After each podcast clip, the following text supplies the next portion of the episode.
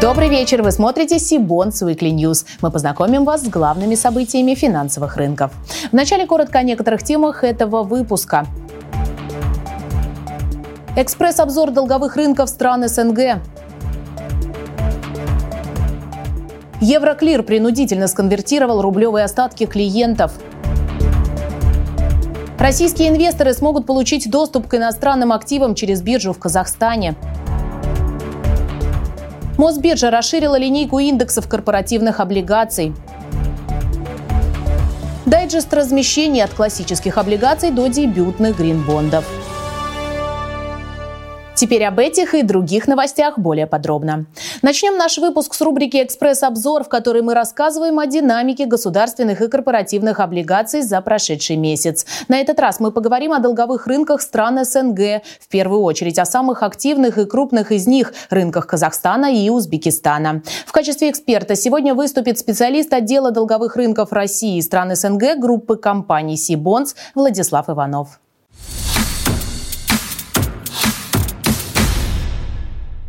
Начать хотелось бы с рынка Казахстана. Это традиционно самый активный и самый интересный рынок среди стран СНГ. За январь этого года на площадке Казахстанской фондовой биржи прошло 15 успешных аукционов госбумаг с общим объемом размещения порядка 500 миллиардов тенге по номиналу, это около 1 миллиарда долларов. При этом со стороны инвесторов наблюдается повышенный спрос на бумаги именно с фиксированной ставкой, тогда как аукционы флотеров э, некоторые даже отменяли из-за отсутствия спроса. На корпоративном рынке Казахстана в январе прошло три размещения Казахстанского фонда устойчивости на Казахстанской фондовой бирже и одно крупное размещение горнодобывающей компании Kaz Minerals на площадке Astana International Exchange на сумму 120 миллионов долларов. Также большой интерес у инвесторов э, вызывает рынок государственного долга Узбекистана. Открытие рынка для иностранных инвесторов в октябре прошлого года и высокая реальная доходность бумаг позволили привлечь на рынок много новых крупных игроков. Э, так, в декабре э, прошлого года здесь прошло размещение пятилетних инфраструктурных облигаций в результате которого удалось привлечь 144 миллиарда суммов, это более 12 миллионов долларов, на строительство инфраструктурных и социальных объектов, таких как школы, больницы и мост. А, в январе же на рынке Узбекистана был активен Центральный банк, он разместил 11 выпусков краткосрочных нот, а Минфин размещений не проводил. Вчера, 8 февраля, Евроклир принудительно сконвертировал рублевые остатки клиентов. Это первый случай принудительной конвертации со стороны европейских депозитариев. Ранее подобную операцию провела группа Мосбиржи со швейцарскими франками, но это было направлено только на их разморозку. Отмечу, что с 3 февраля Евроклир прекратил прием рубля в качестве валюты расчетов и закрыл корреспондентский счет в Москве, конкретнее в Ингбанк. В результате клиента Евроклир лишились возможности переводить рубли ушли в Ингбанк Евразия в пользу Евроклир. В итоге Евроклир банк больше не принимает любые поручения по рублевым переводам, а также не обрабатывает рублевые платежи, которые связаны с такими событиями, как получение дохода по ценным бумагам или средств от погашения ценных бумаг. СПБ, биржа Freedom и казахстанская некоммерческая организация объявили о создании биржи для торгов бумагами глобальных компаний. Речь идет о бирже ITS на базе Международного финансового центра Астана, которая будет специализироваться на торговле ценными бумагами глобальных компаний. На площадке будут представлены бумаги из США, Европы и Азии, в том числе китайские бумаги с листингом на гонконгской фондовой бирже. На старте работы площадки инвесторам будет доступно около 2000 наименований компаний бумаг. Среди компаний-эмитентов такие имена, как Apple, Xiaomi, Tesla, Netflix и многие другие. Доступ на площадку получат инвесторы из стран СНГ, в том числе из России. Однако есть важное условие – они не должны быть под санкциями. ITS не будет биржей в классическом понимании. Она сможет осуществлять только вторичный листинг ценных бумаг, которые уже торгуются на мировых биржах и не будет осуществлять первичный листинг. С нами на связи директор департамента Департамента управления активами УК «Ингосстрах Инвестиции» Артем Майоров. Артем, добрый вечер. Здравствуйте, Анастасия. Каковы, на ваш взгляд, перспективы новой торговой площадки в Казахстане, прежде всего для российских инвесторов? Знаете, эта площадка пока вызывает скорее больше вопросов, чем ответов. Э, официальных комментариев создателей площадки пока нет, за исключением нескольких комментариев в СМИ. И судя по официальным комментариям, которые на сегодняшний день имеются, эта площадка предназначена скорее для инвесторов из СНГ, нежели для инвесторов из России.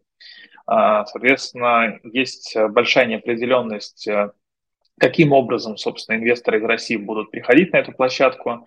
А, видимо, это будет организовано через дочернее общество в Казахстане российских брокеров.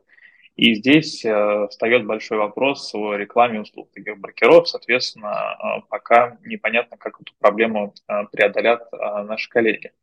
А что же касается доступов, опять же, по официальным комментариям, доступ будет предоставляться все к тем же ранее представленным а, рынком а, на Санкт-Петербургской бирже. Это американский фондовый рынок, европейские фондовые рынки.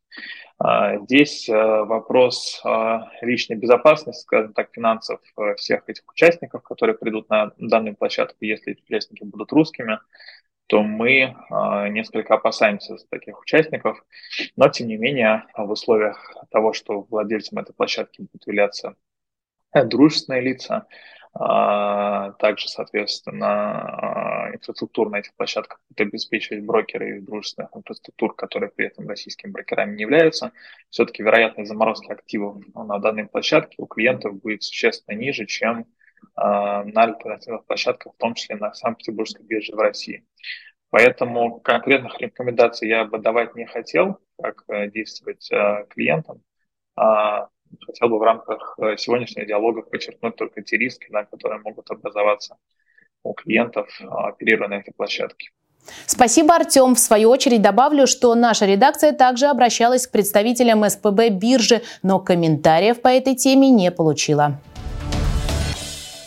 С 6 февраля Московская биржа начала расчет и публикацию нового индикатора рынка драгоценных металлов индекса афинированного золота. Он рассчитывается ежедневно в российских рублях на основании биржевых сделок с золотом. Кроме того, с начала этой недели Мосбиржа расширила линейку индексов корпоративных облигаций для оценки кредитного качества которых используются рейтинги от российских агентств. При этом по рекомендации Комитета по индикаторам долгового рынка с 3 апреля площадка прекратит расчет индексов корпоративных корпоративных и муниципальных облигаций, для оценки кредитного качества которых также используются кредитные рейтинги. К нам присоединяется директор по развитию индексных продуктов Московской биржи Сергей Голованев. Сергей, добрый вечер. Добрый вечер. Вначале попрошу вас подробнее рассказать нашим телезрителям о новом индикаторе золота. Особенностью индикатора является использование биржевых цен – которые формируются на рынке драгметаллов э, здесь, на московской бирже. Этот рынок достаточно молодой, э, он был запущен в конце 2013 года и сейчас э, находится в стадии активного развития. А, а по итогам 2022 года объем торгов золотом на рынке Мосбиржи составил более 30 тонн. Индекс рассчитывается ежедневно в российских рублях на основании сделок, которые заключаются в период с 10 часов до 15.30 по московскому времени. Новый индекс э, может использоваться в качестве бенчмарка для управляющих компаний, как инструмент срочного рынка, а также как э, аналитический индикатор для э, исследований. Преимущество биржевых индикаторов заключается в том, что правила их формирования прозрачны, они соответствуют отраслевым стандартам, и результаты расчета легко проверяются. Сергей, спасибо. И второй вопрос. Зачем понадобилось расширять линейку существующих корпоративных бондов? Как вы знаете, международные рейтинговые агентства в прошлом году отозвали рейтинги российских эмитентов, в связи с чем Комитет по индикаторам долгового рынка рекомендовал бирже прекратить расчет э, индексов, которые используют такие рейтинги. А поскольку индексы по международным рейтингам широко использовались профучастниками, Биржа провела консультации с пользователями, регулятором и приняла решение о прекращении расчета индексов э, по международным рейтинговым шкалам, э, начиная с 3 апреля 2023 года. А 6 февраля мы начали расчет дополнительных индексов корпоративных облигаций по национальной шкале.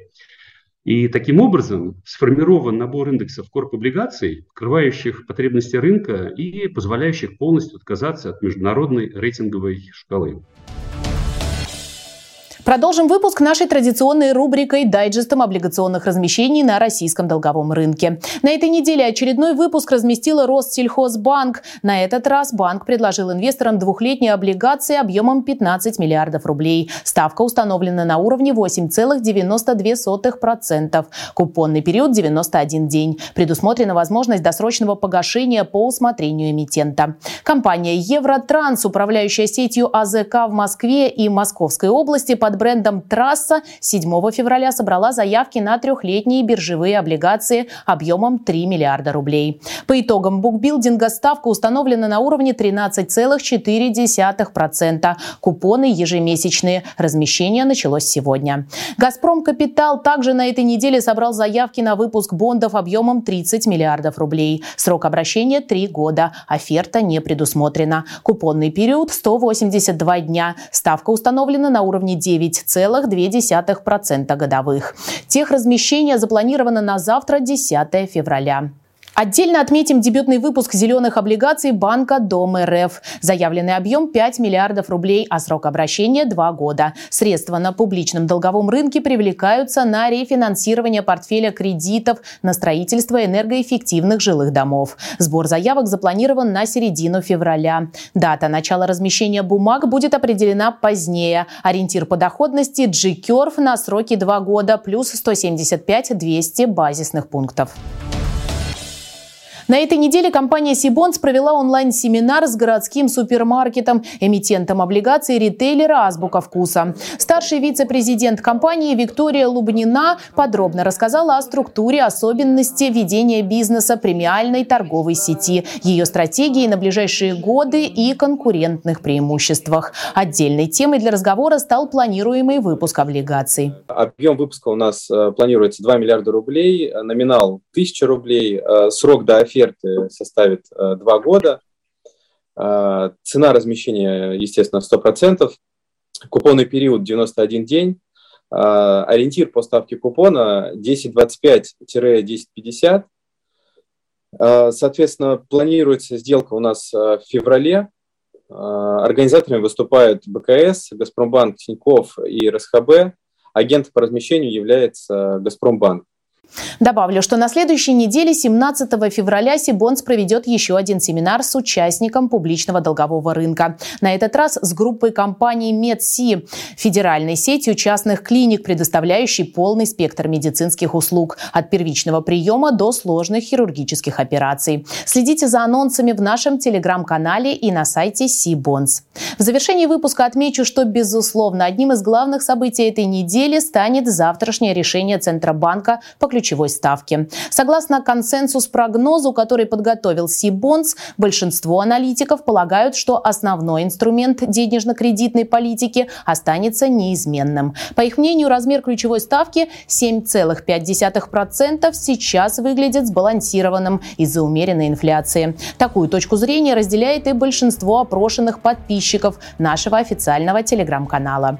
И это все новости на сегодня. А чтобы не пропустить анонсы предстоящих конференций, конференций, онлайн-семинаров и новых выпусков Сибонс Weekly, не забудьте подписаться на наш канал, а также на телеграм-канал Сибонс. Я же прощаюсь с вами. До встречи в следующих выпусках.